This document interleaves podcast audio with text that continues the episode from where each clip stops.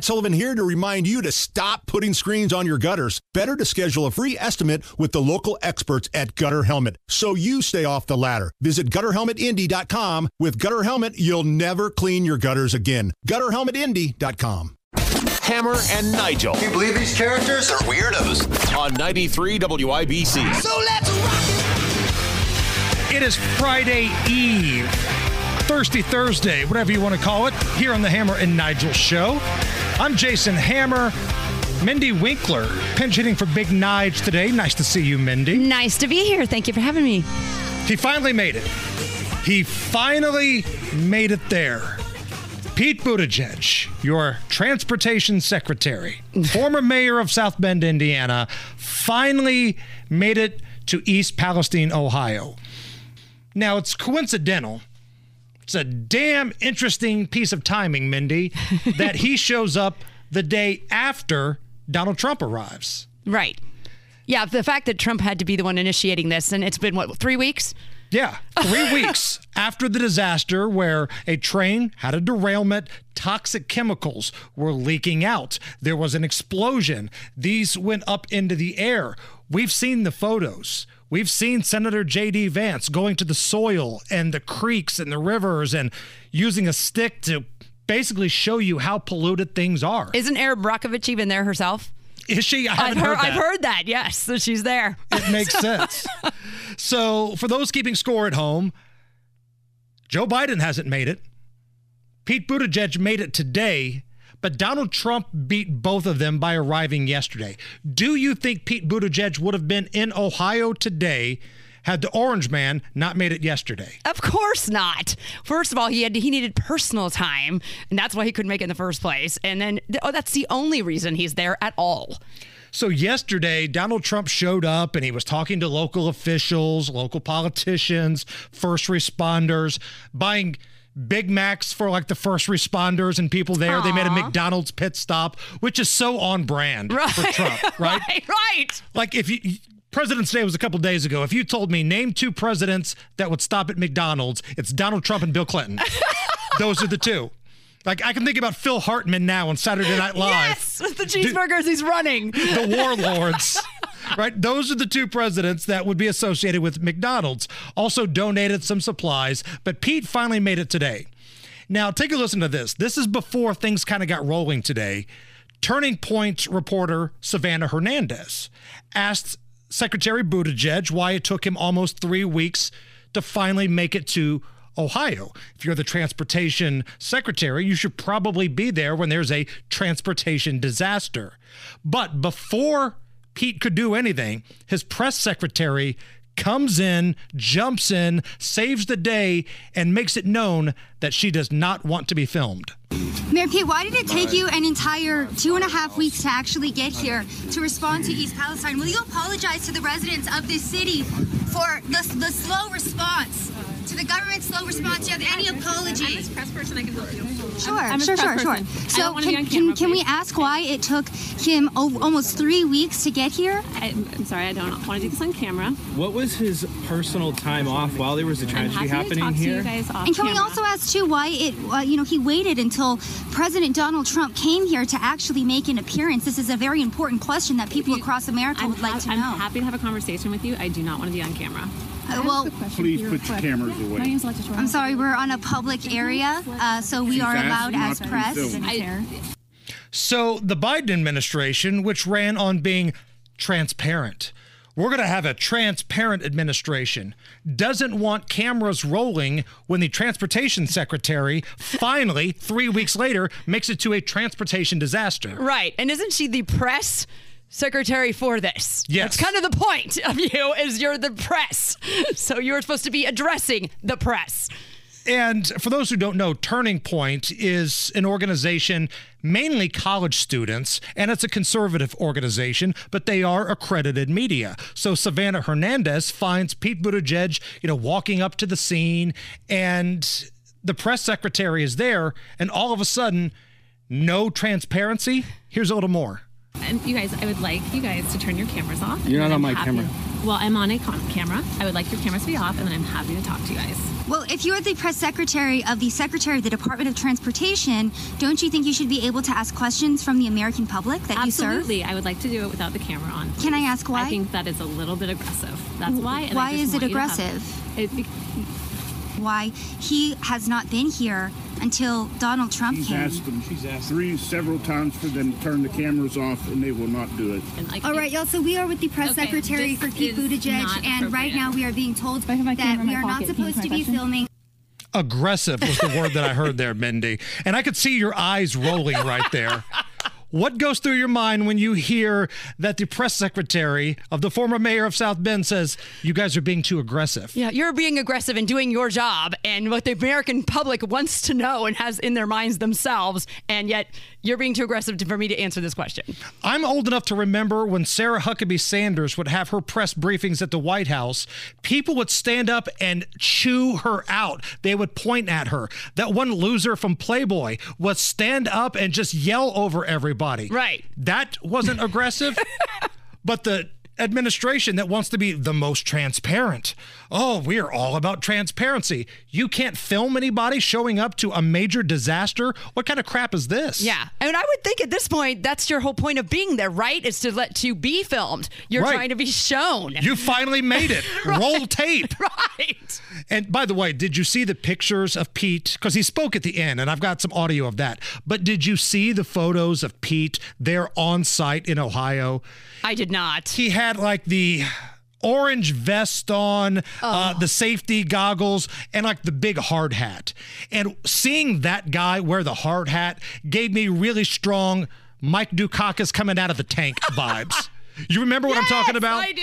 When Mike Dukakis, who was running for president, wanted to show that he was tough. So he did this photo op where he pops up out of a tank and it looked like Dark Helmet from Spaceballs. the helmet was way too big and he just looked like a goon. That's kind of the same vibes I got from Pete today. Let's hear from the transportation secretary. Sorry, Pete. I just have a quick question. Uh, the American public doesn't seem to be very confident in your ability to do your job. Will you be resigning anytime soon? I'm not here for politics. I'm here to make sure the community can get what they need. Will you At this I- apologize? I, want to be Will you apologize for the community leaders, response? um, for the slow response, taking your Probably time? one of the big things. Let's, let's go in here and get away from it. No, no apology. Do you think it was a mistake for Biden to go to Can you Ukraine ask before Biden coming why here? he was able to go to Ukraine? So it wasn't a real friendly atmosphere for Pete Buttigieg, Buttigieg there today. As it shouldn't be. But did you hear the one person that said, you know, are you going to resign? His response, this isn't about politics. Well, then he goes up to the microphone, the podium, and makes it all about politics and basically blames Donald Trump for the whole thing here. Which, all right, there are two facets to this story for me, Mindy, and tell me if I'm wrong. There's the accident itself, and there's the cleanup. Correct. Now, we can talk about the accident itself all you want. If you want to blame Donald Trump, maybe we can have that conversation. By the way, the report came out today that said it was an overheated wheel bearing that may have caused that crash. Okay. So, whoever's fault that is, we can have that debate. But the cleanup, the cleanup is solely on one administration. When disasters happen, it's the folks in charge that have to lead the cleanup. Right. And this is where the controversy comes from. Right. Well, think about it. It's like accidents happen, things happen. It's how you react to them and how you take action after that that makes the difference. And by the way, people are ripping Donald Trump for going there yesterday saying it's a photo op and he didn't do enough because Donald Trump brought brought It would water. never be enough. Right. He could hand, hand everybody a million dollars a piece and it wouldn't be enough. He donated some water and some cleaning supplies, and folks on Twitter, uh, real quick to point out, that's not enough. He just did that because he wanted a photo op. So what's Biden's administration done? Where's the Biden photo? Where's the Pete Buttigieg photo? Yeah. Nobody went there for three weeks. If it was a photo op, at least he was there to look these people in the eye and say, What happened here is unacceptable. If I were the president, we would do things differently, whether you believe it or not. Right. These people just wanted somebody of note To let- care. to care. To let them know that you're not forgotten. Right. Because it felt like they were. It took Pete a long time to even acknowledge what happened on social media or interviews. But he was on personal time with Chasten. So ridiculous. Jesse Watters, friend of our show that does the evening program on Fox, um, he talked a little bit about Pete Buttigieg's handling of this last night. The point is, you don't bother Pete when he's out on a date with Chasten. He's taking some personal time. Pete's off the clock. And you better respect that, even if it means people might get cancer. Pete's only going to East Palestine tomorrow because he got shamed into it. The White House can't afford not to go when Trump's out there having Big Mac attacks, especially since it took him days to even start pretending to care. And I just have to ask because it did take you a couple of days to respond publicly, uh, or several days to respond publicly to this particular incident. Do you wish you would have spoken out sooner? Yes, I was uh, focused on just making sure that uh, our folks on the ground uh, were all set. Oh, but, uh, could have spoken sooner about how strongly I felt uh, about this incident, and uh, that's a lesson learned for me. Don't worry, Pete promises he'll care the next time there's a chemical explosion, as long as it doesn't conflict with his personal time. we know how needy Chasten can be. Somewhere, Adam Wren, who covers Pete Buttigieg, thinks that that's a great response. oh, what a great example of leadership, He's Pete learned Buttigieg. from it. It won't happen again. Oh my! Did I mention that he was in the military and gay? Oh, just the best. You're listening to the Hammer and Nigel Show on 93 WIBC. Got a tweet from Jeremy at Hammer and Nigel. I'm totally playing the forecast highs and lows on a Powerball ticket. I mean, It does sound like a, like Powerball numbers, actually. 65, 25, 43, 31, 52, 36. It's such a wide range of numbers. I think you should do it. if you win anything, you need to tweet us back and let us know. Uh, Mindy, you were telling me during the break that you happened to watch the Seinfeld episode just the other night. Yes. Where Elaine had the poppy seed. Correct. She didn't know that poppy seed muffins were what was causing her to test positive more than once. And she was supposed to get to go to Africa with J. Peterman, and she kept failing. And then that's the, also the episode where they have no shower, you know, they have no shower heads not working or whatever. So Right. here comes, you Kramer. I need it. I need it bad. But going back to the poppy seeds, because this has kind of been a long standing theory in stoner lore that eating poppy seed bagels can lead to a failed drug test. And a lot of people thought, no, that's just something stoners say. But now the Pentagon, the United States Pentagon, has basically confirmed that yes, that can be the case. Why did it take 30 years? It's been on Seinfeld back in the 90s. It's the United States government, Mindy. I'm surprised it was this fast, to be honest with you.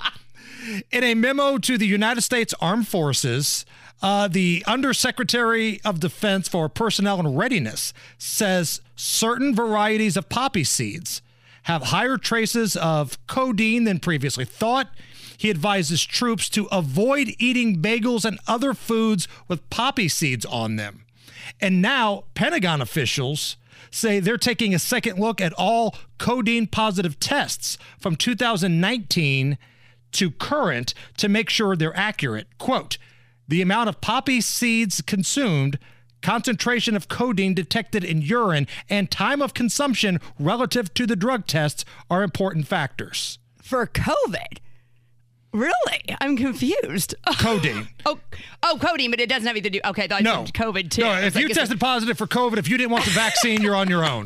We're kicking all those people out. We're not looking at anything thought you were saying you eat poppy seeds, and now all of a sudden it was causing you to test positive for COVID. No, too. no, no, no, no, So no, that, no. That would not surprise me. But, but yeah, this this is interesting because the fact that I just thought it was urban legend. Well, I mean, I've heard that. I had heard it before that having a lot of poppy seeds would do that. But it's, that's why I'm still amazed that it took this long. It is interesting, though, that you say the word COVID because if you look at what the Pentagon is doing, if you are somebody that did not want to take the vaccine, screw you, get out, we're not bringing you back, and go to hell. But if you're somebody that's failed the drug test, well, we got to go back and look at the numbers. We got to go back and look at the urine test. We've got to go back from 2019 to now and make sure.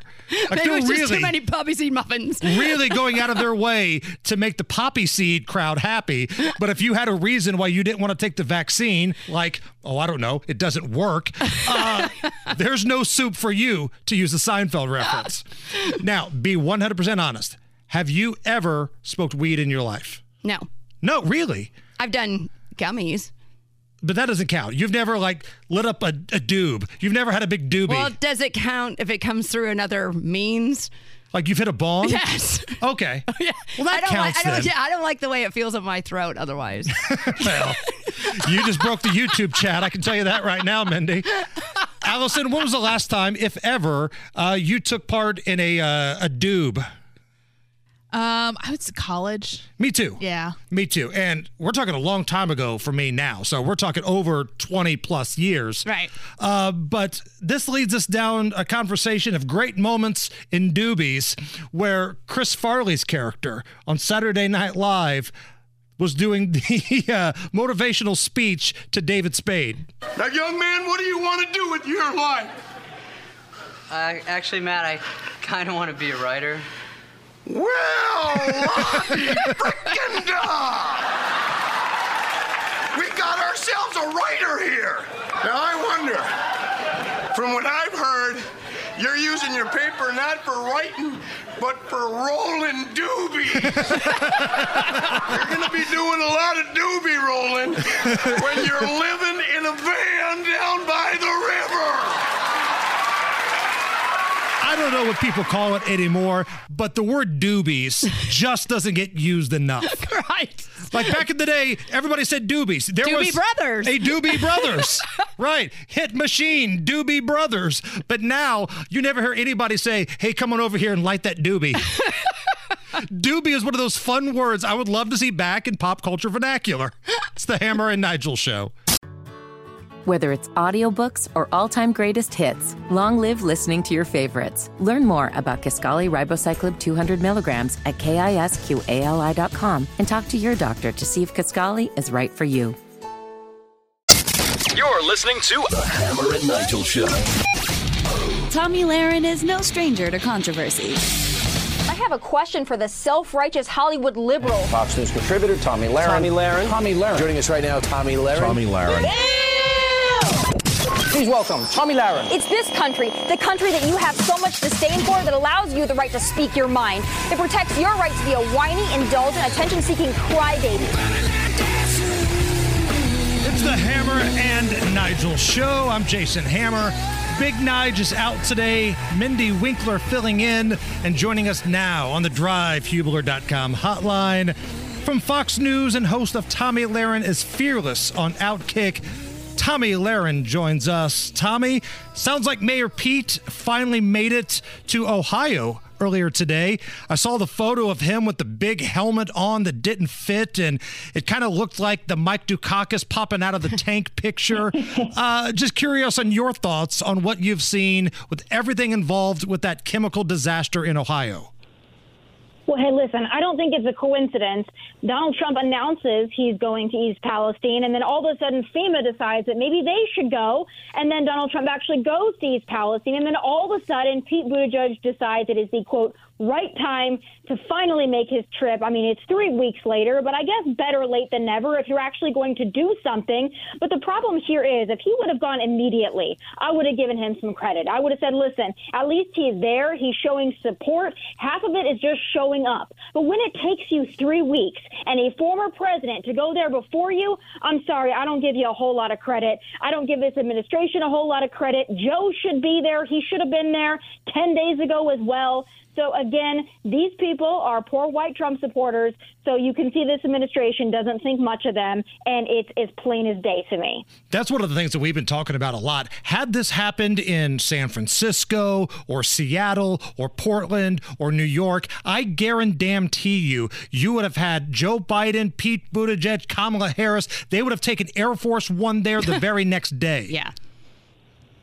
No, they absolutely would have. And again, if they can exploit it, they can use it for their purposes and they run there very quickly. Anything that they believe will get them votes and will garner them some kind of uh, attention from voting base that they need. But they know that this small town in Ohio, they know that it's a Trump town. They know it's never going to be a Democrat town. So they ignore it. But, you know, I talked about this on my show earlier today it seems like it's really tone deaf and ridiculous that they don't show up to these kind of things. But if you look at the track record of this administration, when they ignore things, they get away with it and it largely works. There is a little bit of outcry for maybe a couple of days, maybe even a couple of weeks.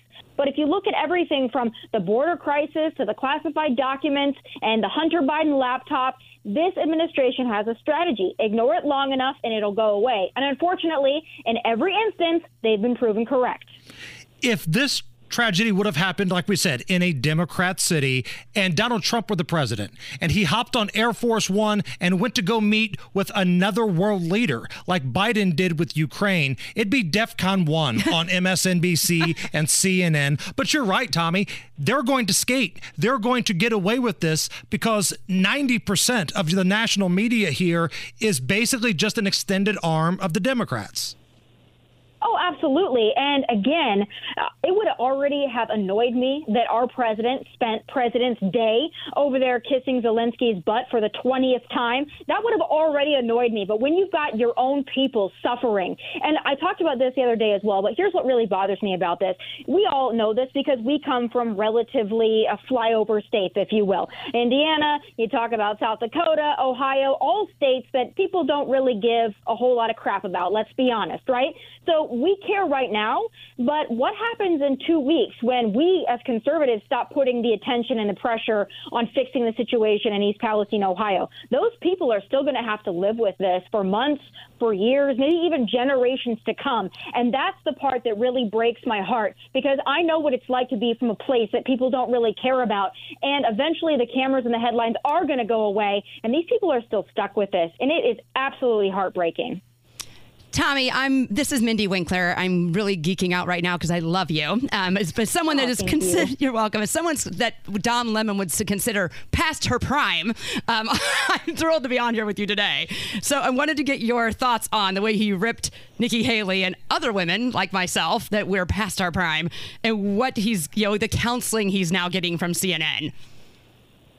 Well, here's the deal on this. When he said it and I heard it, I was like, wow, this is really cringy. But if you look at some of the things that Don Lemon has said, I can't believe that this was the straw that broke the camel's back. I mean, he has essentially called conservatives and Trump supporters rednecks, small town, ignorant, KKK supporting, Nazis. So listen, his comment about women was insulting to women. It was sexist. But when you look at all the things that he said in the past, to me, the fact that this is getting so much attention, that is what quite honestly offends me because there's been so much more. But it just goes to show that even the people at CNN, they don't really care if he offends giant groups of people. But when he started to offend older liberal women, that was the problem. Right.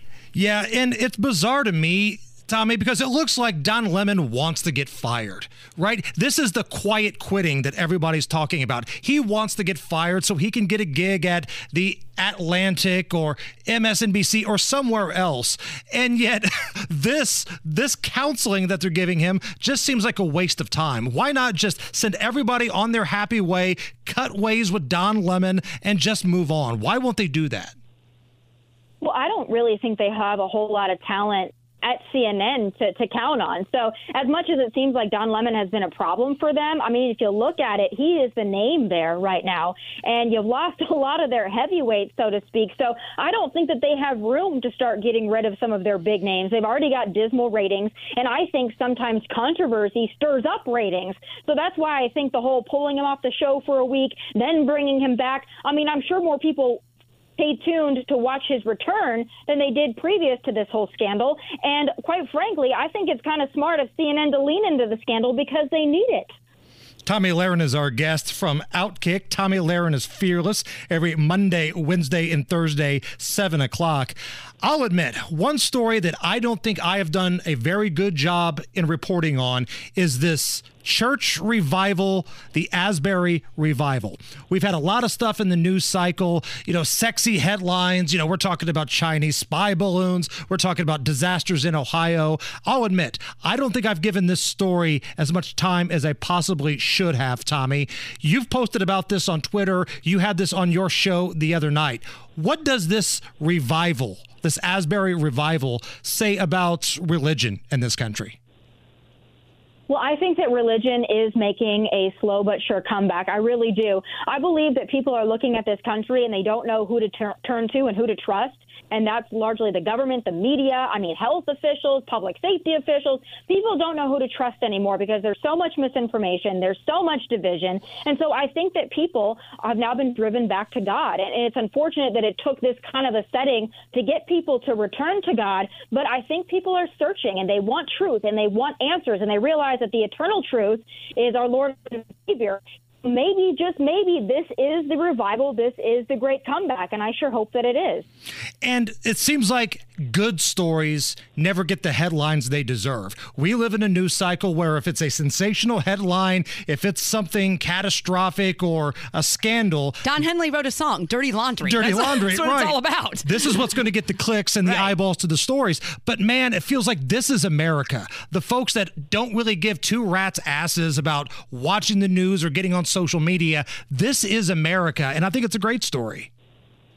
No, it's a fantastic story, and to me, seeing young people, I, I mean, that I think that's the biggest thing is we just keep hearing the statistics about young people moving away from faith and religion and the church, and the fact that we are really seeing so many young people that are gravitating back towards it. I think we need to highlight it because not everything is doom and gloom. You know, the sun is out today in Nashville, Tennessee. We still live in the greatest nation on the face of the earth, and I think that we do need to do a better job of reminding people that there is hope because there are a lot of people that have lost it.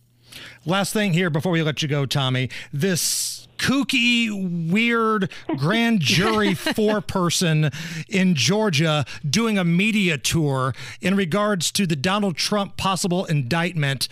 This chick reminds me of like the stunt double from Isla Fisher in Wedding Crashers. I mean, she's screwed up in the head. There's something wrong there, and she's doing a media tour. What do you think about what's happening there?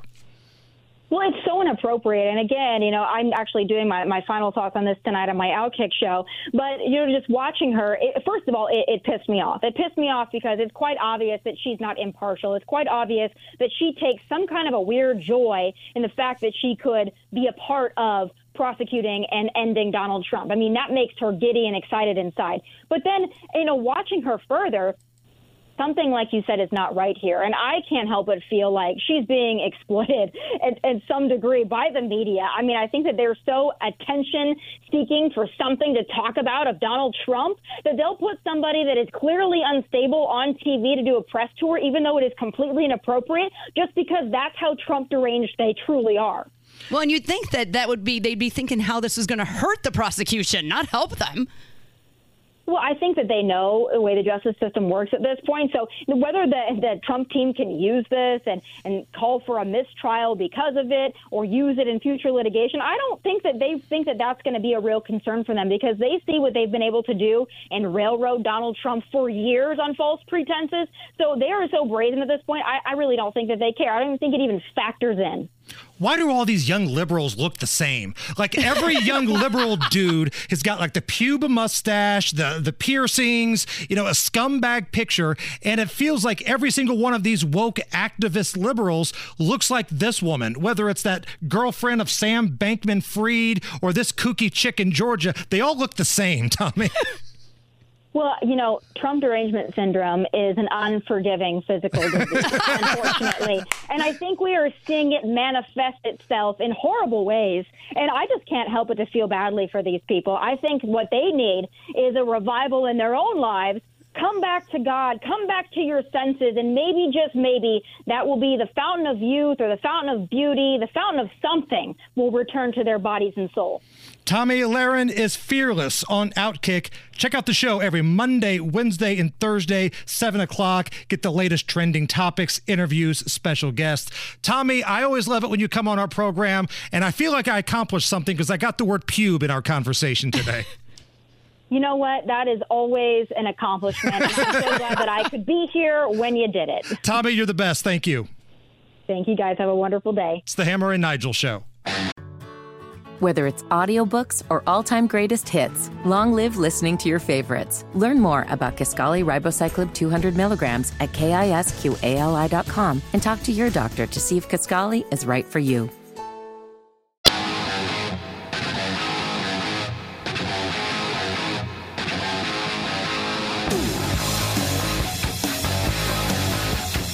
rolling with you on a Thursday. It's the Hammer and Nigel show. I'm Jason Hammer. Mindy Winkler filling in for Big Nige. We got the YouTube stream up. Just look for that on the WIBC YouTube channel. Uh, we've retweeted it at Hammer and Nigel. I don't know why, Mindy, but we get more viewers when you're here. It's weird. Aw. That's shocking. More people would rather see you than Nigel or myself. I don't know why that is. Thank y'all. Uh, I know you're an IU fan. Yes. You and your husband, big My IU husband backers. lives IU, yes. You going to the game on Saturday up at West Lafayette? no, we we went to the one where we won at Assembly Hall, though. So, Okay. yes. But So- no, we're, we'll be watching it, of course. IU and Purdue this Saturday night, the rematch up at Purdue in Mackey Arena. But if you're an IU fan, today is a special date on the calendar.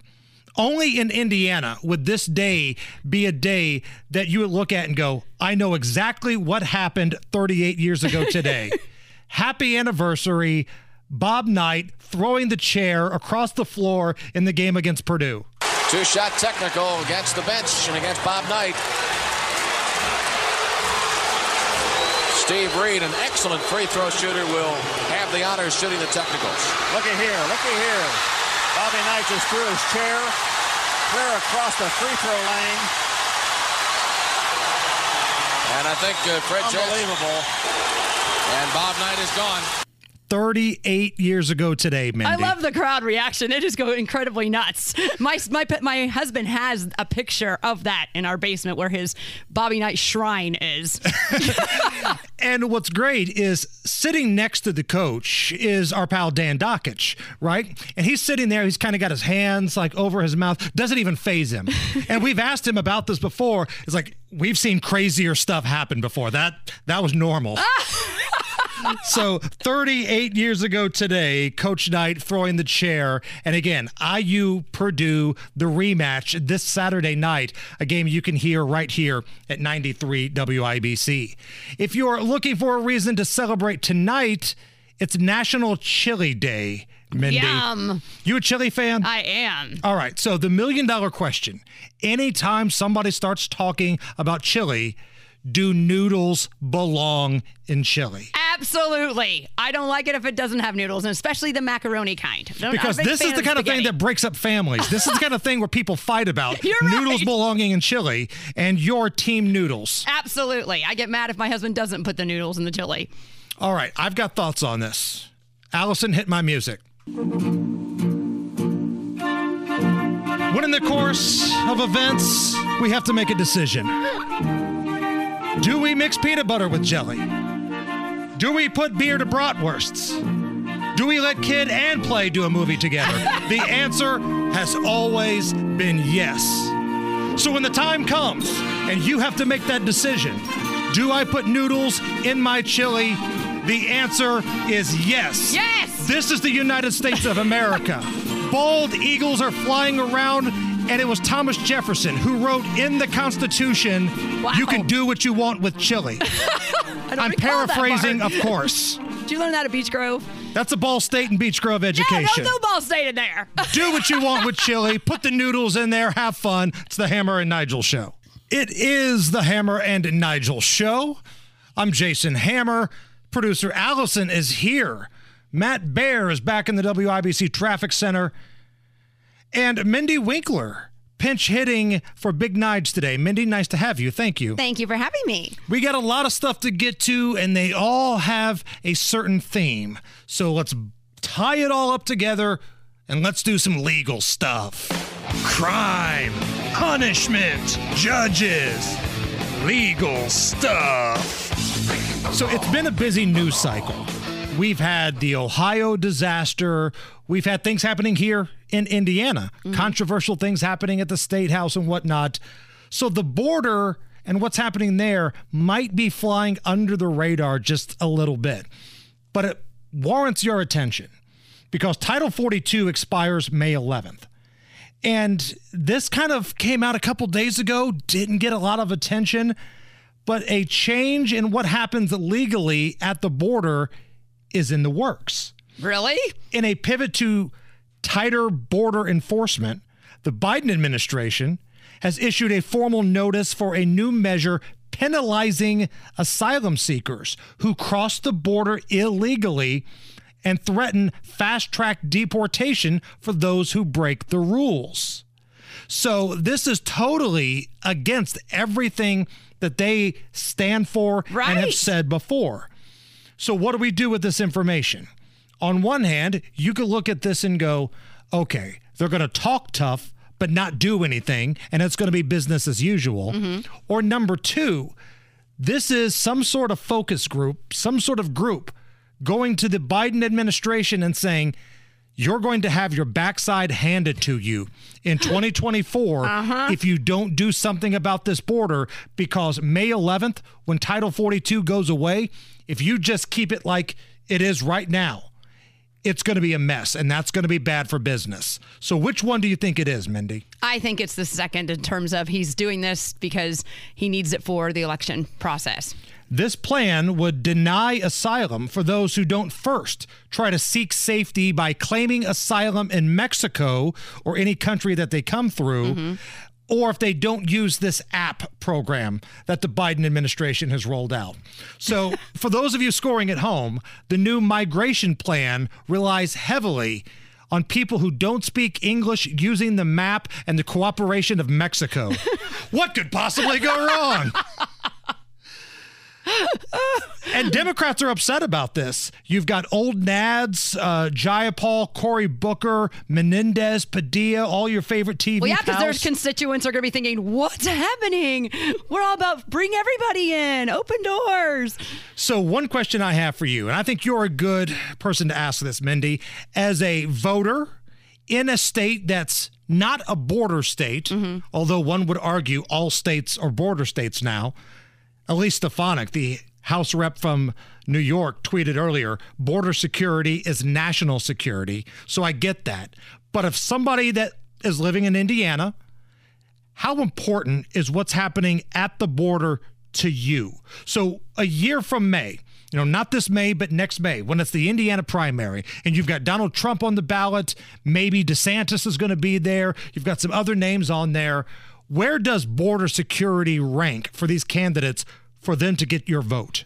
It's not at the top. I mean, I do plan on retiring in the South and maybe like like to get it fixed before then. But right now, you know, I don't feel that affects me as much as inflation is affecting me. The economy is affecting me. Is it really all just about the money? It to be honest. Yes.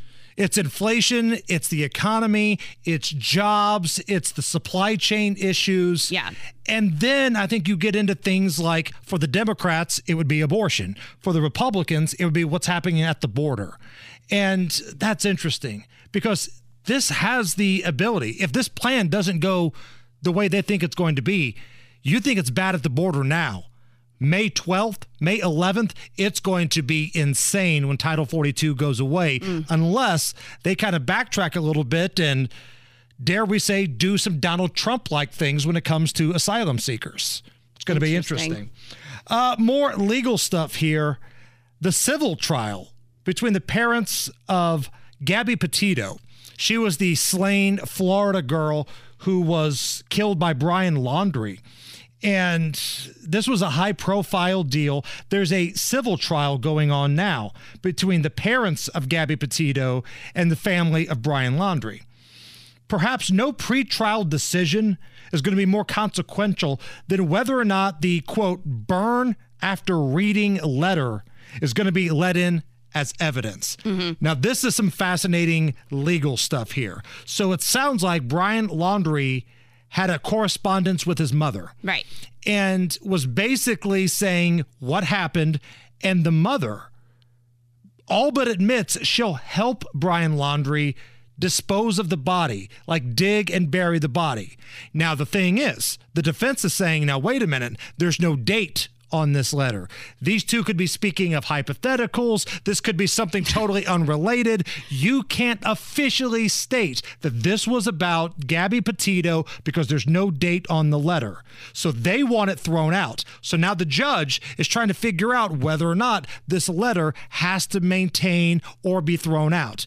To me, it seems like this is pretty cut and dry. But legally, if you can't prove that that letter was about Gabby Petito, what do you do here? Right. This is some like TV drama kind of stuff going on here. Right. Does it does it actually like mention whether it was an accident and he's here's how we handle it now or you know, what do I do, mom? Or Well, there is the burn after reading Right. at the very end. right. But there's no, you know, specifics of things like that. Okay. It's very vague, but it's there.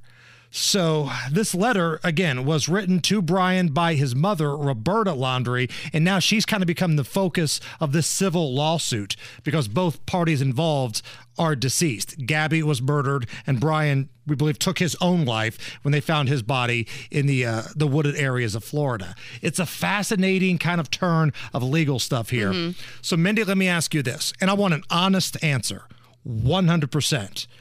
You are a mother. Mm-hmm. I know your son, Garrett, going to Purdue now, college Right. kid. I can't believe that kid is that old. I remember him when he was real little. But would you help your son dispose of a body in a situation like that? Is it did he deliberately kill someone or was it an accident situation? Does it matter? Kind of does. Does it really? yeah. Why does it matter? I don't know because I guess when you're So if he accidentally hit somebody and killed them with your with his car or brutally murdered them in cold blood, that depends on whether or not you'd help him bury the body? Well, it's. I think it in that moment. You know, I, I, you might. You know, right now I'd say absolutely not. You know, but there in that moment, as a parent, you might panic. And you know, like, oh my gosh, I need to help my child. Well, I, I'm, I'm watching this show called Inside Man on Netflix right now. It's literally about that. About you know, this guy's trying to keep his kid from going to jail, and that's you know you kind of step in as a parent not thinking at times and so maybe that was her her quick reaction was okay you know but if he if he's plotted this and this has been you know long time coming no Right. If this was cold blooded murder, Right. you have already failed as a parent because something has gone completely screwy Correct. with your kid here. Yes. But I think it's interesting that you say if it's an accident, then maybe we got a ball game here. And you know what? I bet you're not the only one. I bet there's a lot of people listening right now that maybe they won't admit it, but in the back of their minds right now, they're thinking if my son or my daughter called me in a panic, I would try to help them hit us up on Twitter. If you're brave enough, if you want to answer this question honestly, hit me up on Twitter at Hammer and Nigel or any one of our social media outlets Facebook, Instagram, whatever, the YouTube stream. If your child said, Will you help me dispose of the body? Would you help them or not? It's a dark question. It is. But I think it's interesting. Whether it's audiobooks or all-time greatest hits, long live listening to your favorites. Learn more about Kisqali Ribociclib 200 milligrams at kisqali.com and talk to your doctor to see if Kisqali is right for you. Hammer and Nigel presents is It depends upon what the meaning of the word is. Is This Anything on 93 WIBC. Mindy Winkler pinch hitting for Big Nige today. My name is Jason Hammer, and this is how we're going to do Is This Anything? I'm going to run some stories by Mindy. Mindy is going to break down all of the information, weigh out the pros and the cons, and give us a verdict. Is this story anything or not? Is this anything? Newlyweds out of North Carolina had to be rescued out of a broken hotel elevator by firefighters right after their wedding. Oh. Here they are talking about being trapped for two hours and then getting rescued out of the elevator. When it first happened, I thought, oh, it stopped for a few seconds. It'll restart. And then I think we noticed that the door was just slightly ajar. Elevator had a glitch. It had to happen with the groom and I both stuck in the elevator, so at least it wasn't just one of us. They harnessed me up, pulled me up four floors. We were not able to celebrate, do a last hurrah and kisses and goodbyes, and that's that's what put the damper on everything. So before we go to you, Mindy, is there anybody in the studio? Allison, we'll start with you. Have you ever been stuck in an elevator? No, thank goodness. Oh, Do You got a little claustrophobia? I don't think so. Uh, well, in the moment, I probably will. Yes. Mindy? I know I no, I have not, and I know I would get claustrophobia in that moment. I would be freaking out. I've been stuck in an elevator before. What? I was DJing a wedding over at the Rathskeller, and I'm I've got my gear with me, and there's about three other, four other people in the elevator, and it just stops. One too many people. Oh man! And I'm in there for about 40 minutes, and I'm starting to panic because I got to go DJ a wedding. right. I'm on the clock here. You know, I'm getting paid. So finally, somebody came by and they were able to get it open, and I just carried everything up the stairs, which was Ugh. brutal. but uh, yeah, being stuck in an elevator, it's no fun. And I was in there with some folks, and again, let's ma- let me make this perfectly clear. I'm not a thin man. I'm not the fattest guy in the world, but I'm not a thin man.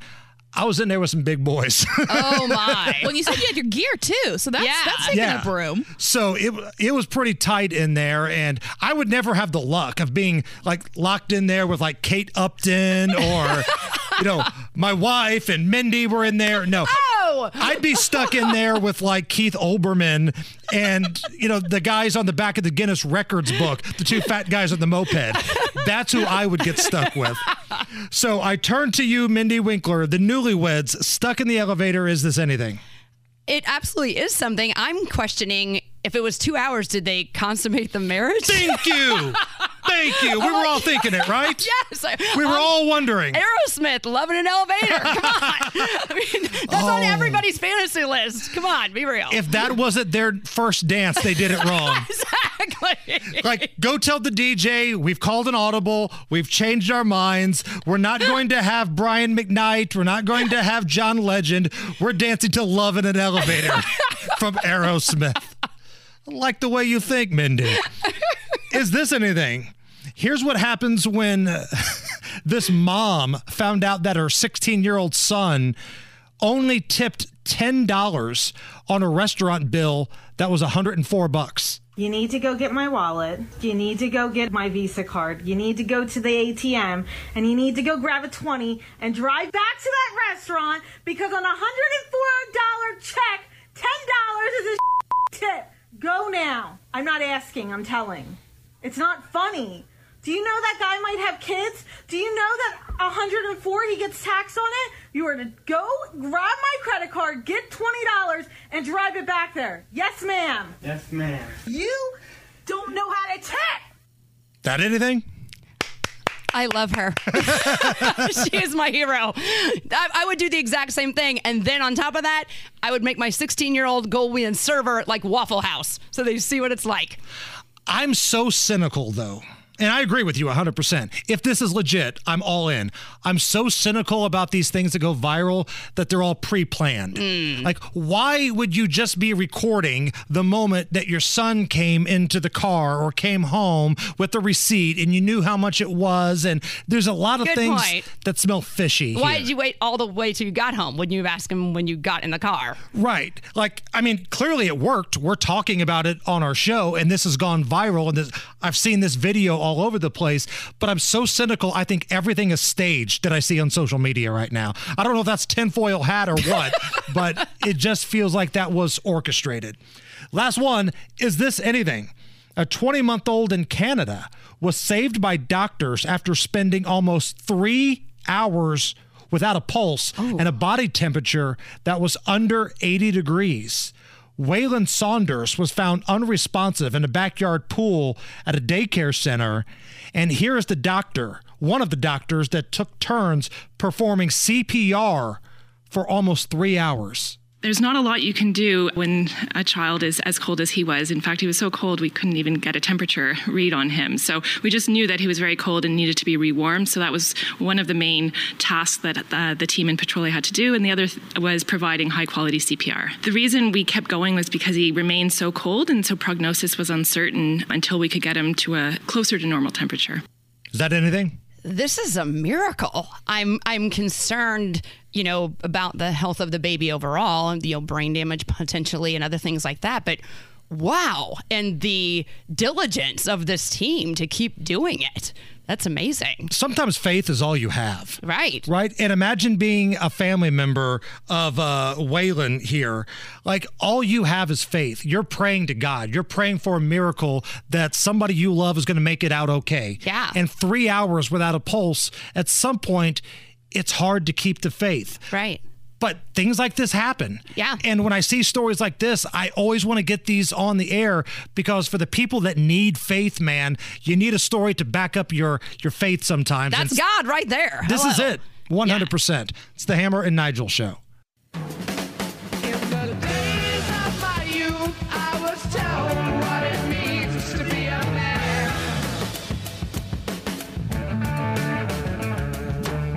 Interesting story in the IBJ a couple days ago. Now, again, I'm not anti IBJ. I actually like a lot of the work they do over there. I've got some friends that still work over there. I have no beef with the IBJ, but this story about crime on the decline, I have some questions about. So they have this story, crime on the decline, and they break down all the facts and numbers, and facts are there. And I've got people coming at me on social media now because I talk about what I see in downtown all the time On a daily, pretty much. on the daily. I mean, I showed you a video before we came on the air today of certain things that I've seen Disturbing. down here. Uh, but you look at some of the numbers compared to like 2010. And again, this is from the IBJ. They're going to say that all crimes are down, nonviolent crimes are down. Other violent crimes, it's kind of a seesaw, it goes up and down just a little bit. And I got people coming at me, you said downtown was a hellhole. Rabble, rabble, rabble. Downtown doesn't have as many homicides as it has before. All I can tell you is what I see on the daily basis. Right. And oh, by the way, homicides and manslaughters in Indianapolis have gone up the last three years. The last three years are the highest three years in the history, the long history of Indianapolis as a city. That's the record. The worst three years, the last three years. Oh, and who's been in charge? Right. so it's it's kind of a bizarre flex to try to come to me. You said downtown crime was out of control. The numbers say otherwise. If you want to tell me that nonviolent crimes are down and theft is down, be my guest. But go have a conversation with the folks at Starbucks because Starbucks decided to close their doors on Monument Circle And ruin my world. and ruin Mindy's world because of the crime situation and Right. what was happening outside of their establishment. Now, Starbucks, last time I checked, Mindy, was not some sort of conservative, friendly barbecue joint based out of Texas. Yeah. Starbucks I do regret that I give them any money. is the woke of the woke here. Yes. So it just it's flooring me that people are coming at us on social media. Well, you look at these numbers. Crime is going down in Indianapolis. And that's the ridiculous claim that Boss Hogsett has. Well, we didn't set a record last year, so crime is going down. We were number three all time last year. That is such a weird flex to me. And then I started thinking about this. I'm wondering if this IBJ article is really just designed to carry the water of Vop Osili of the City County Council. Because he rolled out this downtown reinvention agenda. That's what it's mm. called. The DRA, the Downtown Reinvention Agenda. Now, Vox, Vop Osili, he wants to be mayor. He's probably next man up once Boss Hogsett decides that I'm done. He is probably going to be the next guy. I know Ryan Mears doesn't want to hear that because he wants to be mayor too. But Vop Osili is trying to lay the groundwork with this downtown reinvention agenda. Okay, so what's in the downtown reinvention agenda? I'm glad you asked. Here are the things that they're focused on preventing crime, use of their budget to stop crime, and to get more people to come back downtown. Now, Mindy, why would a city that, according to the IBJ, has crime figured out need to have a plan that highlights what they're going to do to fight crime and have a plan to get people to come back downtown? Why did they leave in the first place? Right. And then so let's use a media source to say, oh, we're making that kind of progress. So we, this is actually working. whether it's you know, the cost of operating downtown, what happened with coronavirus, where people were told to stay home, or the crime, tens of thousands of people no longer work in downtown Indianapolis. And that's affected a lot of business right. around here. Uh, these stores, these diners, these restaurants, coffee shops that needed the foot traffic of people doing business in Indianapolis no longer have that. But I think, like the folks at Starbucks, a lot of them decided, you know what? This city does not have my back. Windsor Jewelry, they did not feel protected when the riots broke out. Right. A lot of these businesses down on the circle, when the riots broke out, these were Democrat businesses, donors to Democrats. They decided they're not going to donate any more money because of what happened. They were basically just thrown to the wolves while these lunatics broke their windows and looted out their stores. Well, and they're probably thinking they're just waiting for the next shoe to drop. You know, it's the calm before the storm. Yeah, it's something. It's not might be as bad, quote unquote. Right. But not not to say that it could be right around the corner again because we don't have the resources. We're not. Our resources aren't supported. And listen, with downtown Indianapolis, when it comes to the crime, I'm talking about the main touristy areas here.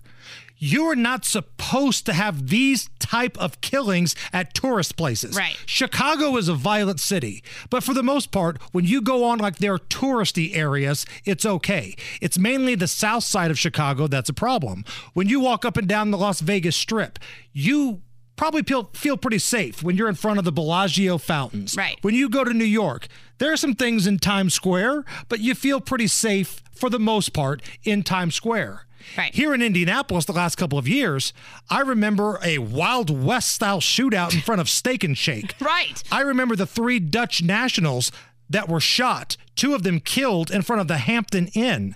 There's a reason why police cars have to be on Monument Circle on the weekends and that part of South Meridian where Tiki Bob's used Yep. to operate in those bars. And why they're bar owners like that are pulling out. They're like, we're done. We're tired of dealing with it. Right. There's a reason those happen. These are our touristy areas. The canal. When we hosted all of March Madness a couple of years ago, a broadcaster from one of the other teams, I believe it was Oregon State, got assaulted on the canal. Wow. This is a problem with Indianapolis, but some of these progressives, some of these woke folks on Twitter, they want to tell you that everything's fine. No, it's not fine. I get there are murders on the east side, there are murders on the south side. But you're not supposed to have these types of things happen in high profile tourist areas. Other cities do this so much better than Indianapolis. And it goes down to the leadership of mm-hmm. Boss Hogsett. It goes to Ryan Mears, your prosecutor, locking up habitual bad guys. People who should never be back out on the streets should be locked up. Right. But they're not. They get hit with a detention bracelet. They go out, take it off, and they commit more crimes. Well, when we had the Super Bowl here, people commented how safe they felt while they were here. Right. So that's proof right there that, that this administration has caused this decline. And one of the things that always cracks me up is we always get like the smart ass that'll send us a message. I'm having a beer outside on Mass Ave. I don't see any violence right now. You're not supposed to. You're not supposed to. But I'm telling you, when the sun goes down in this city, something happens. Because I walked around Monument Circle earlier today. I like to do that before the show. And when the sun is up, downtown can be a beautiful place. You see people walking up the stairs of the Soldiers and Sailors Monument, uh, families, you know, doing field trips down there with their schools and stuff. It's awesome because that's the kind of stuff that I used to do when I was a kid. I want people to have that same feeling of Indianapolis. But man, when the sun goes down, what was it, Houdini that said the freaks come out at night? Yeah. The freaks come out at night. And that's when the temperature changes like that right. in the city. I can tell you, I would not be doing my Hank show from 7 p.m. to midnight if I if we didn't have a parking garage. Yeah. I mean, there's no way, and my husband wouldn't allow it either. So this uh, downtown reinvention agenda from Vop, Vop Osili, um, this is basically his plan to say, please come back to Indianapolis. I want to be mayor. Please, for the love of God, come back to this city. We need you working. We need more money here. And uh, by the way, we'll also make it safer for you. Will that make you feel any better? It's so crazy. All these people on social media, well, well, downtown is safe according to the IBJ. Okay. Then why is so much money being spent on law enforcement down here? Why are police officers on the circle and up and down South Meridian all the time? Right. Why are these things happening in our high profile tourist areas? Not necessarily back alleys. Like, you know, yes, that happens. Right. But I'm talking about the high profile tourist areas in the city. We're seeing action there now, and that's why you've got people like Vop Osili putting out this plan, which goes against some of these Twitter trolls that I deal with on a daily basis. All right, I got a question for you, Mindy. Mm-hmm. I'm going to play you something from Andrea Mitchell here in just a moment. Okay. And I want you to tell me if this is an apology, in your opinion. So last week, you had NBC's Andrea Mitchell. She claimed that Ron DeSantis was against teaching slavery to kids in schools because he banned the African American Studies class. What does Governor Ron DeSantis not know black, about black history and the black experience when he says that slavery and the aftermath of slavery should not be taught to Florida school children? So, first of all, that was a complete lie. And secondly, the reason African American studies was banned by Ron DeSantis was there was a big section in this class called queer theory. And the governor of Florida said, We're not teaching sexual things to kids. Right. No matter how much you lunatics want to, we're not teaching sex to kids. They tried to be slick and hide it mm-hmm. under another name of a class, but he found out and said, No, we're not doing that. At no point did Ron DeSantis say we're not teaching slavery. So she got called out. She got busted on it. And tell me if this is an apology, in your opinion. And a postscript. In my interview last Friday with Vice President Harris, I was imprecise in summarizing Governor DeSantis' position about teaching slavery in schools. Governor DeSantis is not opposed to teaching the fact of slavery in schools, but he has opposed the teaching of an African American studies curriculum, as well as the use of some authors and source materials that historians and teachers say makes it all but impossible for students to understand the broader historic and political context behind slavery and its aftermath in the years since. So she clearly got called out. She mm-hmm. clearly lied. Does that work for you as an apology? No, because she still did not catch the point of why he was pulling that out. There's the trickery they were using and the ruse of this instead of, you know, he's not saying and the fact of slavery. No, he was he's not saying that they cannot teach about slavery at all. He's saying this was a, a, a plot and I'm not going to stand for it. Imagine if you're somebody that doesn't follow the news cycle as closely as we all do. And you're home, you've got, you know, dinner on the table, you know, you just got home from work, the kids, you know, are at home, your wife's at home, you turn on the news and you see Andrea Mitchell, Ron DeSantis wants to outlaw teaching about slavery.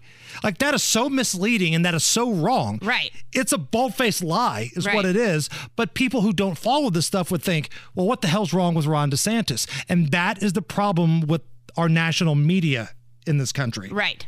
It's all one-sided. Now listen, Fox does their fair share too. Mm-hmm. But you've got to do your own research when it comes to this. Do you really think a guy in his position is going to walk to the microphone, "Hey, listen up everybody. Uh we're not teaching slavery. Good night." And that's the dumbest thing ever. Sometimes you have to say things out loud before you realize how stupid it really is. Well, it's because responsible journalism is out the window. It doesn't exist anymore. It's let me just I found I heard something, let me throw it out there whether and instead of actually doing the research to make sure it's accurate. and I'm glad you bring that up because Andrea Mitchell is supposed to be one of their The top ones. journalist, Yeah. fair and balanced news people. Right. There's a difference between what Rachel Maddow does and what Andrea Mitchell does. There's a difference between what Tucker Carlson does and what Bret Baier does. Some people get paid to give their opinions. Some people are the news. Right. But you've got Andrea Mitchell here trying to cross both lines, and she got caught on it. It's the hammer and Whether it's audiobooks or all-time greatest hits, long live listening to your favorites. Learn more about Kisqali Ribociclib 200 milligrams at kisqali.com and talk to your doctor to see if Kisqali is right for you. Nigel Show. I'm Jason Hammer. Mindy Winkler is in for Big Nige. So, Mindy, I'm going to do something that I think it's going to make all of us feel old. I'm going to play you some songs that turn 30 years old this year. Great. Okay. These are old songs as it is. I don't need help. that turn 30 years old this year. Your job is to yell out the name of the artist if you know what it is. Okay. Okay. What if I don't know the artist, but I know the song? That'll work too. Okay. What is love? Oh, Hadaway. Yes.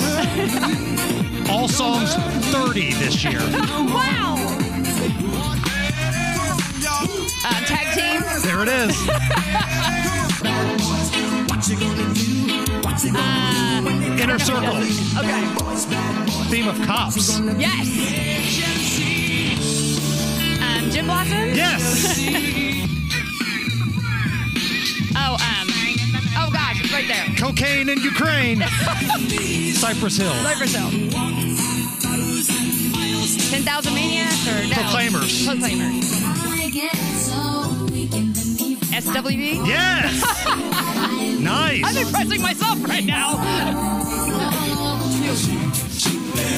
oh, Salt Pepper. Yes. All songs 30 years old this year. When I was in college, baby. Oh gosh. Oh, I know. It's, uh, Snow. Snow. That's it. It's the Hammer like, it's and like Nigel ice. show. It is the Hammer and sometimes Nigel show. Hammer or Nigel. Hammer and Friends. Hammer and Friends. I'm Jason Hammer. Uh, Big Nige is out. Mindy Winkler pinch hitting for Nigel today. Thank you very much. Hey, real quick question for everybody in the room. Raise your hand. Who wants to get lied to? Ooh, me, me.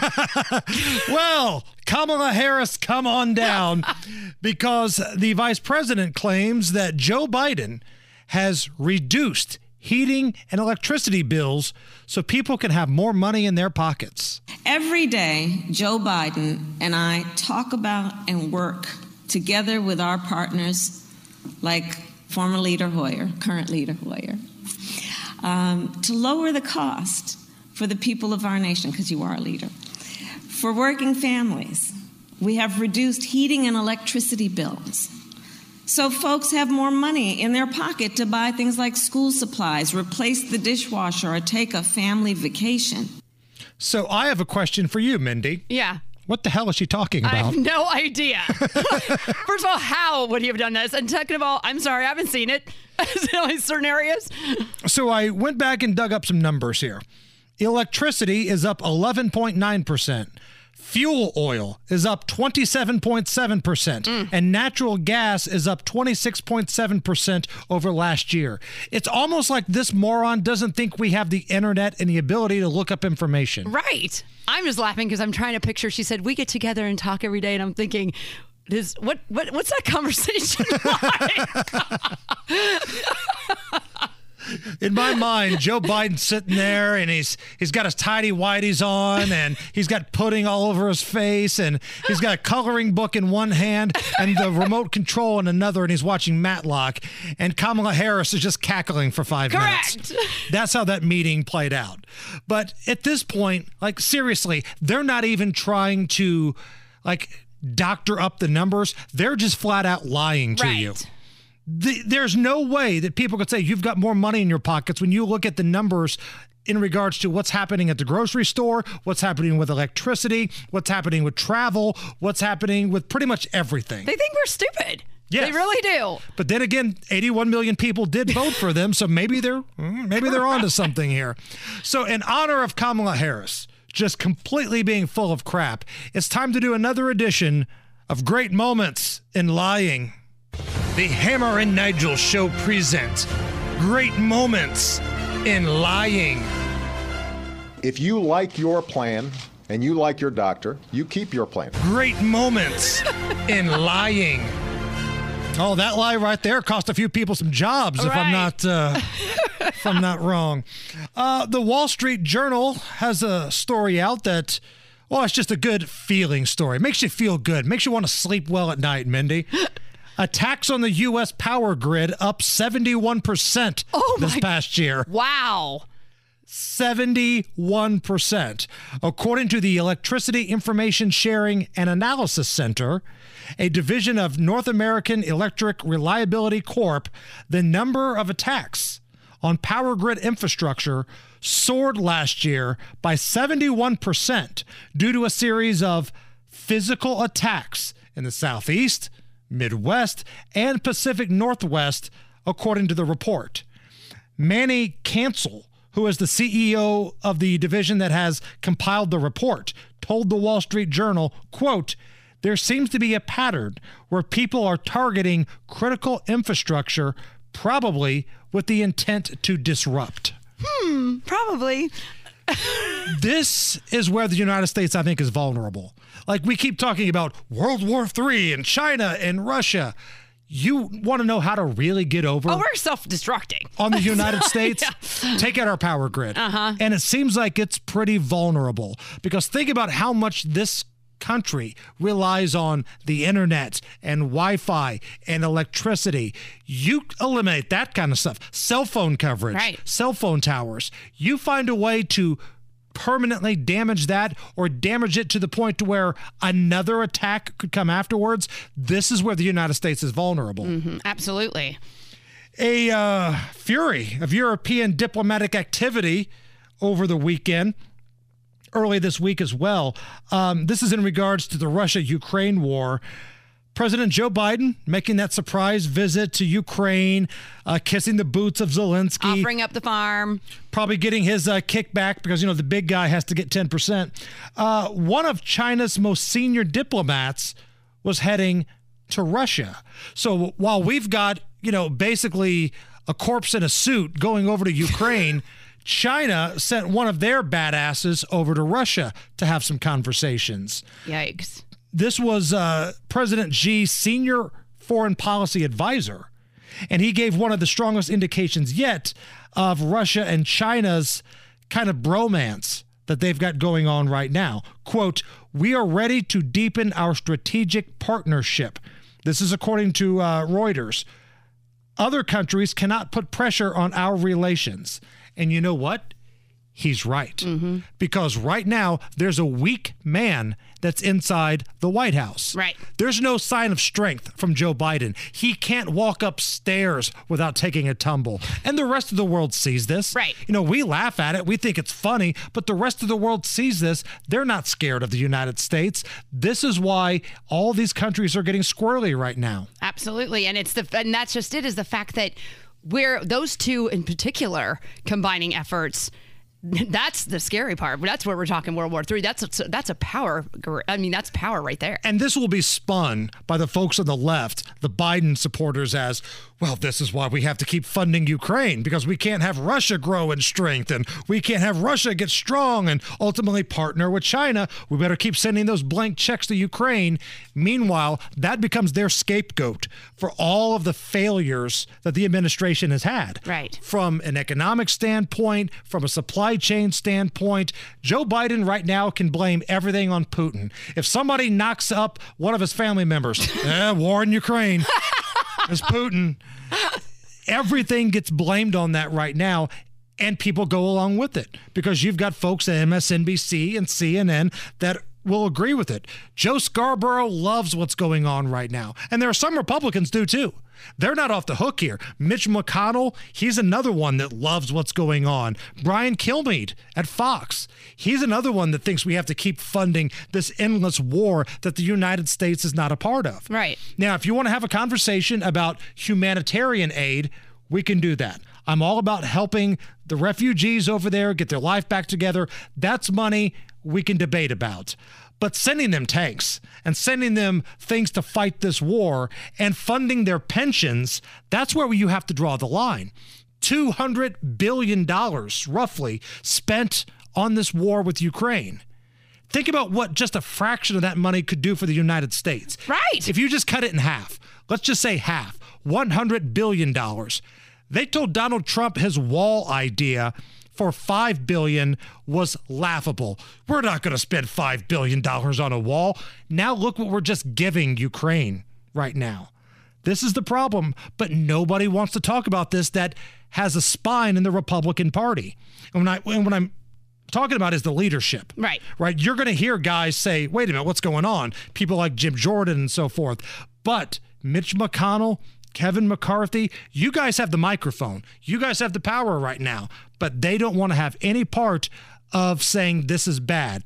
Because if you say that I'd rather have my money stay in America, well, you must be a Putin lover. You don't care. You don't care. You must want Russia to win. You must like Vladimir Putin. No. I've made this perfectly clear. I hope Vladimir Putin dies tomorrow. But I also don't want all of our tax dollars going to a country that doesn't even really like us. Right. You're listening to the Hammer and Nigel Show on 93 WIBC. Shout out to Mindy Winkler, who not only showed up to fill in for Nige today, but you brought some beers with you. Heck yeah, always. I'm Love always it. prepared. Usually it's me that volunteers to give, you know, the guest a beer or two, but you pulled a power move and said, no, I got this. Yes. So thank you. You're welcome. For that. Uh, Mindy's in for Nigel today. A family is getting heat after posting a theme park hack on TikTok. Now, Mindy, do you do the TikTok? Are you on TikTok? No, I'm not on it. I'll watch occasional funny videos, but no. Same here. Like, Yeah. I don't have an account. Hammer and Nigel doesn't have an account. Uh, my wife has an account, but just watches videos Yeah. on it. Um, so this family posted a theme park hack to TikTok, which involved using raised up shoes so their son could be tall enough to go on the rides at Disney. What? Here is the father of the Kelly family breaking down how they made their son Cannon taller so he could bypass all of those silly safety restrictions. Meet my son Cannon, our thrill seeking boy who can't get enough of Disney theme park rides. The only problem, you ask? He's just not tall enough for the big ones. But we didn't want that to stop him from feeling the rush, so we took matters into our own hands and crafted a shoe that just might do the trick. With the help of towering heels, extra flip flop bottoms, and some Gorilla Glue, we possibly discovered the ultimate theme park hack. So, a question we often ask on this program are you okay with this? No, I'm not okay with this. Those are in place for a reason. There's safety issues. I was that short kid in elementary school that and I was a thrill seeker. My parents took me to Kings Island. They had to pay this full price and I couldn't ride, you know, the Screaming Demon and all the big rides back then. Even when you were a little bit older? Y- yeah, I mean, it was like I was probably 12 and I couldn't ride them because I was too short. And, and then all of a sudden I got a growth spurt. Like, I wonder, could Tom Cruise and Kevin Hart get on these rides now? like, I wonder if they would be allowed to get on some of these rides. Are they tall enough? Because they're short dudes. But then there's limitations if you're too tall too. I have some friends that they're too long and they'll their feet will hit. See, that would scare me more than anything. Like, Same. you don't want to be decapitated or have your feet, you know, get knocked off. Like, that would be scarier than hell. Has anybody in this room, Allison, Mindy, have either of you ever been stuck on a ride?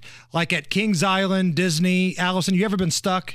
Yes, Kings Island on the Beast. We were going up the hill, but it was actually a nice fall day, so I just enjoyed the view for like 15 minutes. Were you stuck like at the top part or No, just on the going up. ascend up? On the ascend up. Okay. So it wasn't bad. So that's not too bad. You were in like a regular seat position. Uh huh. Yeah. Mindy? It was also the beast, but I was out there on that turn part, Oh. and it was dark, and we were out, we were out there for two hours. It was horrible. Two hours. Two hours. So I was there with a show choir and um, thing, and they were letting us have the park to ourselves. It was just the river area. So the big one there is the Beast, and we were stuck out there. We were asking to order pizza because we were starving. we were literally Were you like crooked or anything? Were you we like were like angled, yes. Oh, And it was like- Oh, for two hours. Two Thinking about hours, and the gal sitting next to me was not thin. Oh no! oh no! So yeah, my ribs hurt for a few days. Oh wow! Yeah, that's way worse than mine, I think, because of the time frame. I got stuck on a ride at SeaWorld. We went down to Orlando, we did like all the theme parks. We did Disney and we did this and that. So SeaWorld was last on the list. There was this ride where they strap you in, but then they tilt you forward. So it's kind of like you're Superman and you're Oh. flying. Well, the ride comes like toward the end, and I hear this and it gets stuck. It's like 95 degrees. It's hotter than hell. And I'm like face first, like two feet away from the concrete. Blood's rushing to my head. I'm fat. I'm hungry. It's awful. This was only for about 20 minutes or so. But to be in that That would have felt like eternity, though. Superman type position Yeah. where you're dangling and your face is looking straight at concrete. It's hot. Sweat's pouring off my head. Did you have like a little puddle by the time you were Dude, I could see it dripping off my head. Oh. I was looking like Shaq at the free throw line, man, because it was a hot day anyway. But now I'm angry. I'm a little concerned. Blood's rushing to my head. My kids are the same way. You know, they're handling it better than I am at this point. But oh, got a headache. It was awful. Oh. Just awful. Uh, Allison, hit me with a little booze news. You set him up and I'll knock him back, Lloyd. One by one. The Augury Booze News, cause it's really fun. Once it hits your lips, it's so good. Booze News, Booze News. Time for Booze News. We've been talking a lot about what's happening at the Indiana General Assembly. Tennessee is having theirs as well. And a bill that's currently at the Tennessee legislature would allow police officers in the volunteer state to carry weapons while under the influence of booze or controlled substances unless they're at a school. So if you're a law enforcement officer in Tennessee, you could be hammered drunk. You could have all the cocaine on your nose looking like Scarface sitting there at the table. You would be allowed to have your weapon, That sounds safe. but you can't take it into a school. okay. Thanks for that restriction. like on one hand, you know, law enforcement, they probably deserve a few perks because honestly, your job description is running to dangerous situations and sometimes being shot at. Right. I understand that. But I don't know if we want to put it into record, into law that states you can just get blotto. You can get ridiculous to the point where you're almost wetting your pants and still have your weapon available at all times. Right. Might be one of those unwritten rules. Like, we're not going to put it down. We're, not gonna going to write the- it. We're going to turn the other way. Right. Right.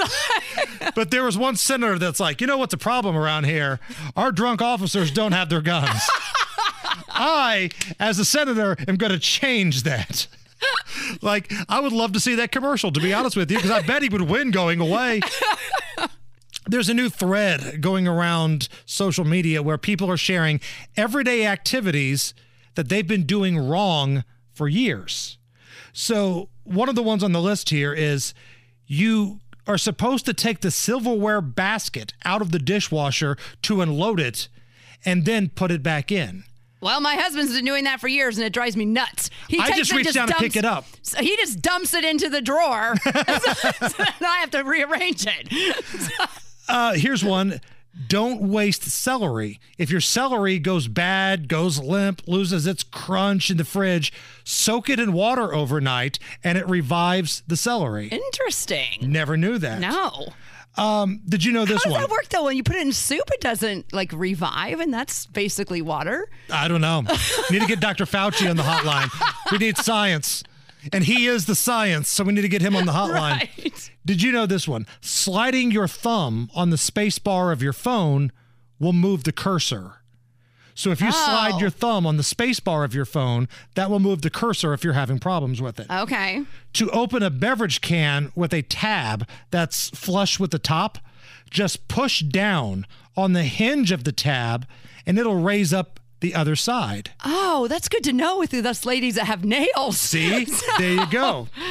Um, rinsing your hair with hot water will leave your hair frizzy and dry. You're supposed to rinse it with cold. Bingo. I learned this from my health teacher, Mr. Crouch, in Manassas Heights High School in ninth grade.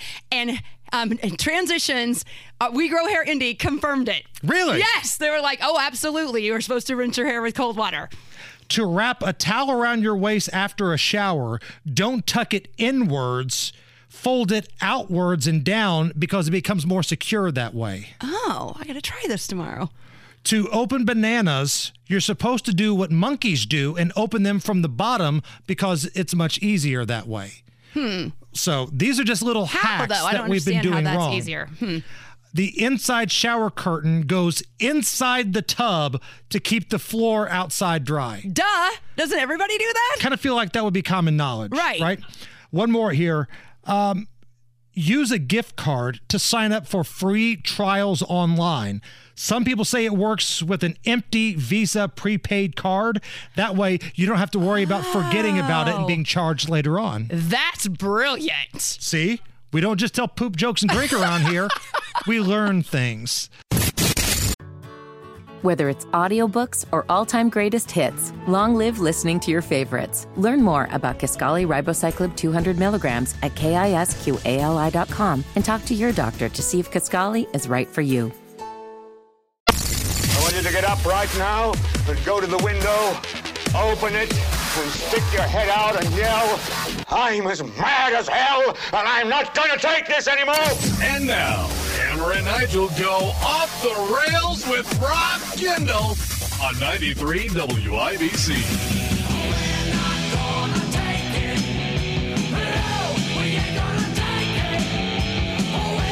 It is the Hammer and Nigel show. I'm Jason Hammer. Mindy Winkler filling in for Big Nige and joining us in studio, ready to go off the rails is Rob Kendall. Rob, how are you? I'm great. Thanks as always to our segment sponsor, Garage Doors of Indianapolis. They came out a couple weeks ago, fixed my dad's garage opener. It was absolutely incredible. Those guys are the best. They fixed your garage door opener, and then they fixed your dog while they were there. they do it all. They're amazing people. Uh, Rob, we could start a number of places here, but let's start close to home. Let's start with your friends, your euchre partners over there at the Indiana General Assembly. With all of the things going on, Yeah. property taxes going up, gas tax going up. Oh, yeah. They voted to give themselves a raise. Yeah, so uh, little birdie sent on. You may uh, know this. They try to make government, everything government, as complicated and hard to understand as possible. So you have to have a PhD to know how to read the budget and understand it. And then buried there in the budget, it turned out the House budget has. Uh, one and a half million dollars in raises for the House members, which if you take one and a half million and you divide it by a hundred, which is how many House members are, that's uh, fifteen thousand dollars a lawmaker. Now, Rob, do they do the amount of work to warrant said raise? Well, here's what they do, Hammer. And look, this is a very, it's a very hard life. Um, they work uh, four days a week. They don't work Fridays, Saturdays, or Sundays. You're kidding me. Uh, session will end in April, so that's about three months worth of work. Next year it'll end in March. That's two months worth of work. And when you put the salary, the per diem, the mileage together, they make about oh s- between sixty and seventy thousand dollars as is. So How is Nigel not a lawmaker? Well, I was going to ask you, Hammer. You know, you you you have. I know you've scaled back a little bit. You do the uh, the DJ business on the weekends. You pulling in uh, sixty grand on your little part time gig there? Not quite. Yeah. Not quite. So you tack another fifteen on top of that, and they'll be uh, you know seventy five ish thousand dollars a piece for uh, four days worth of work for three months. Can you, you know, sign up to do this if, no matter if you don't live there? Uh, no, you do have to live in your district now. Do I, uh, if I, what if I just buy a rental house over there? Well, Does here, that well, that's a good question, Mindy, because we're a little unclear because, of course, Diego Morales took a uh, homestead credit in a county different from where he voted, uh, and he's yet to explain how that happened. So it's probably who you are and who you know. I mean, it's kind of a it's kind of a gray area. So, aside from giving themselves raises, what are some of the things that we should be keeping our eye on? We've been talking a lot about the uh, education bill, House Bill 1608, which would prohibit people that have children grades kindergarten through third grade being taught sexual things whether it's straight or gay it would be prohibited and somehow rob this has turned into indiana's don't say gay bill Yeah, I think the Republicans like this, though. I, was talking about this the other day. I think the Republicans like these culture wars and the lunatic left display of madness at the state house because what it does is it keeps people focused on that thing, right? Like, so a day hmm. on the radio, we all got absorbed with those total maniacs who want to teach sex to little kids.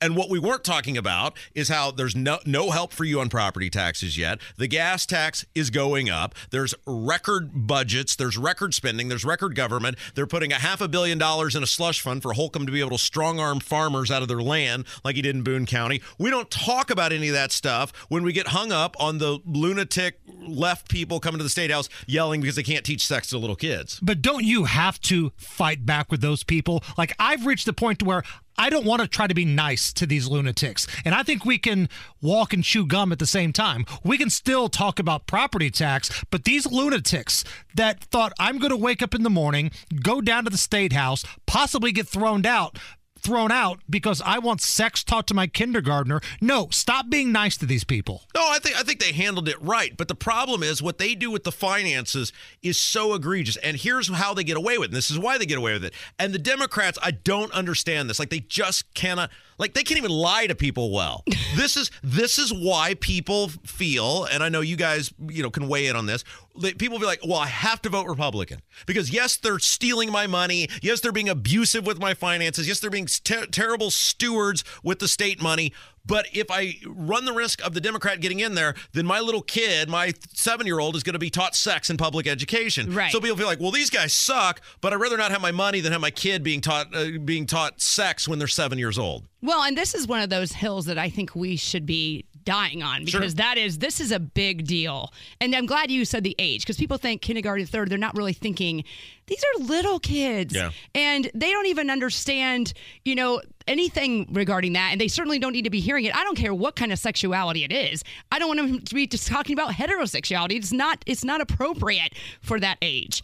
But here's the other problem. If they really wanted to fix the issue, because ultimately this rests at the school boards, right? If the school boards aren't al- allowing the stuff to happen, if the school boards aren't enacting the policy, then none of this actually exists. So if you wanted to fix the school boards, the obvious and easy solution is to say in places like Brownsburg, in Avon, in Carmel, in Noblesville, where you uh, Zionsville, where you have outwardly left maniacs. We not- finally got it right in Fishers. yeah, you guys did it right, right? Yes, Ben Orr and those guys. That's awesome. Yes. But the, but you have all these other communities where these people who couldn't get elected dog catcher if they had to put the, their party affiliation out there, not only are on these school boards, they run the school boards, and they will. The Republicans in the state will not do the thing which would fix that, which is to say we're going to make the school board elections like every other election, where you got to say I'm a Republican, a Democrat, Libertarian, and then may the best man or woman win. They will not mm-hmm. do it because they don't want to actually solve the issue. I think the Republicans get off on these culture war issues because it distracts people from how abusive they are with the money. And speaking of the money, I think I already know the answer to this, but I'm curious as to your response. Any update on property taxes? Uh, well, Jeff Thompson, who is the head of Ways and Means, who has the creativity and inspiration of that wall I'm looking at over there, uh, came out uh, and wrote a, a bill, and then they added 65 pages of amendments to the bill. And the bill doesn't really help anyone. And, you know, you might get $100 off the $500 extra your property taxes are going to go up from the assessment. And then he came out and said, well, even a little bit of help we gave you, it's probably not going to be what the bill looks like. Well, okay, Mr. Ways and Means, what's the bill going to look like? Well, we'll let you know in April. Hey, doesn't the session end in April? You betcha.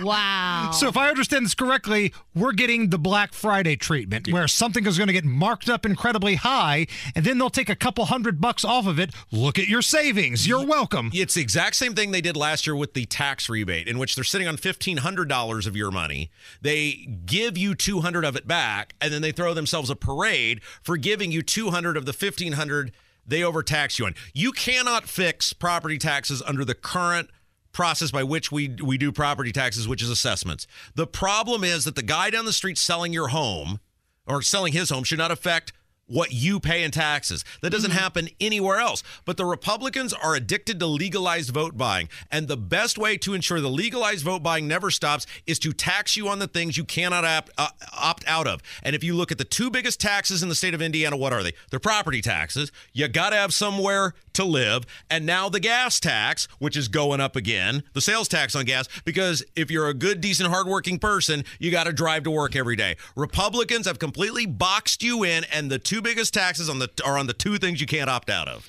Now, somewhere, somebody's in their car, and I bet their head spun around when you said the Republicans are the ones that are addicted to legalized vote buying.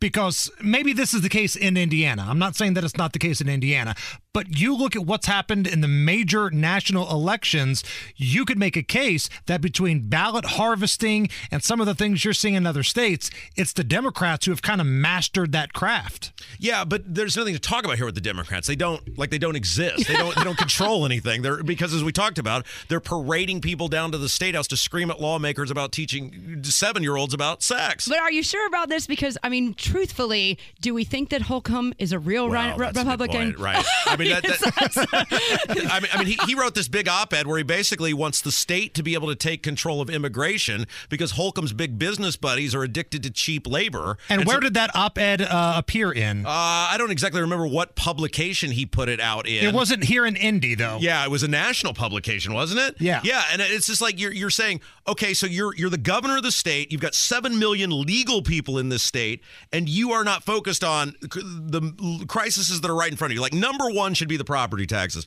Old people, the elderly, the fixed income people. I mean, we're all not doing as well as Mindy is doing. You know, the, the, the property tax increases. Mindy Winkler and her Ferrari, her all gold Not- rocket car parked on P1. I have a Hyundai with a split across the entire front windshield. she rolls in here today and she goes, "You wouldn't believe how much money my husband is making." That's why I get to play. I don't bring it But she has a purse made from panda hair.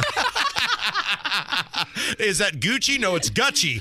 I tell you, this person's from Walmart, by the way. but but, he, but he's not focused on that. He's focused on his time and attention. And his op-ed is focused on how do I take control of immigration so I can let more illegal immigrants work in this state. I mean, it's just weird. So when are you going into this Brownsburg council meeting and doing your Braveheart speech? Well, t- uh, to steal a quote from the uh, great Alice Cooper, more, no more, Mr. Nice Guy. You've What's been going nice? Uh, well, I've been, I've been trying to be very nice for the past couple months. To who? Uh, uh, I have. Uh, He's nice to me. there, we got a, a little issue, and by a little issue, I mean a big issue with transparency on property that somebody owns that is in a position of power, and they have not disclosed that to anybody. And then finally, I made them so enraged that they got off the dais at the last council meeting, came down to the lectern, said they were speaking as a citizen, that they uh, didn't disclose it because the town attorney had told them they didn't have to disclose it, which opened up a whole bunch of other questions. So here's the thing, Hammer. I'm a believer in last chances. And so tonight, because I all know they'll know about this. Old second chance Kendall Yeah. over there. I am going to go to that council meeting, and one final time I've sent emails and gotten no response. I have asked at the council meetings and gotten no response. And I'm going to give them one last chance at the council meeting to answer the questions which every person on that governing body should want to know about. And then, if indeed they don't answer, then I'm done being nice. And I'm not going to say the whole three hours of Monday's radio show is going to be dedicated to it. But I'm also not saying that that's not going to happen. You announced on the air this past week that you will be having a daughter. Yes. So fast forward years from think, now. I don't think Mindy was aware of that. I was not. Thanks for listening. Some of us have other jobs. Fast forward years from now. Let's say daughter Kendall. She comes to you, Dad, are you really going to go to that council meeting and call everybody a pain in the ass Yeah. again? So my da- uh, it's so embarrassing. Will you please stop? So one of the things I've done, which has been very helpful for me, I originally started it for my daughter, but it proved to be helpful for me as well, is I'm journaling every day to my daughter about what is going on in the world as she prepares to enter the world. And one of the things that I've talked about, her middle name is Thatcher for Margaret Thatcher, and I- I've told her that we, I, I, I, my wife got to pick the first name, I got to pick the middle name, and I picked that as a, a middle name because I want her to always be reminded to do not what is easy, but what is right. And if you are blessed with the opportunity to be a voice for other people who either cannot or will not, for a variety of reasons, speak for themselves, then you always have an obligation to do that. And I feel like with the platform that I have, I am blessed with the ability to speak for people who can't speak for themselves. I can just see though. 12 years from now, she's going to come to you in the kitchen. Dad, did you call that guy in the Brownsburg council meeting Senior Taint? Did you do that? Either that or she's going to be the complete opposite. And she's going to be one that's instigating it. Dad, you're really going to put up with this? Let's oh, go. that's it. Her rebellion period, she's going to turn into Rachel Maddow. That's totally happening, Rob. I'm kind of picturing it being like uh, Steve Buscemi in The Wedding Singer, where I just get up at the lectern and go, I'm the best man, the better man. well, congratulations to you and your better half. Thank you. Yes, thank you. And uh, thanks as always to our segment sponsor, Garage Doors of Indianapolis. Mike Kendall was thoroughly pleased with how they put his garage door opener back on the right track. Rob Kendall, you're the best. Thank Thank, you, my friend. It's the Hammer and Nigel show.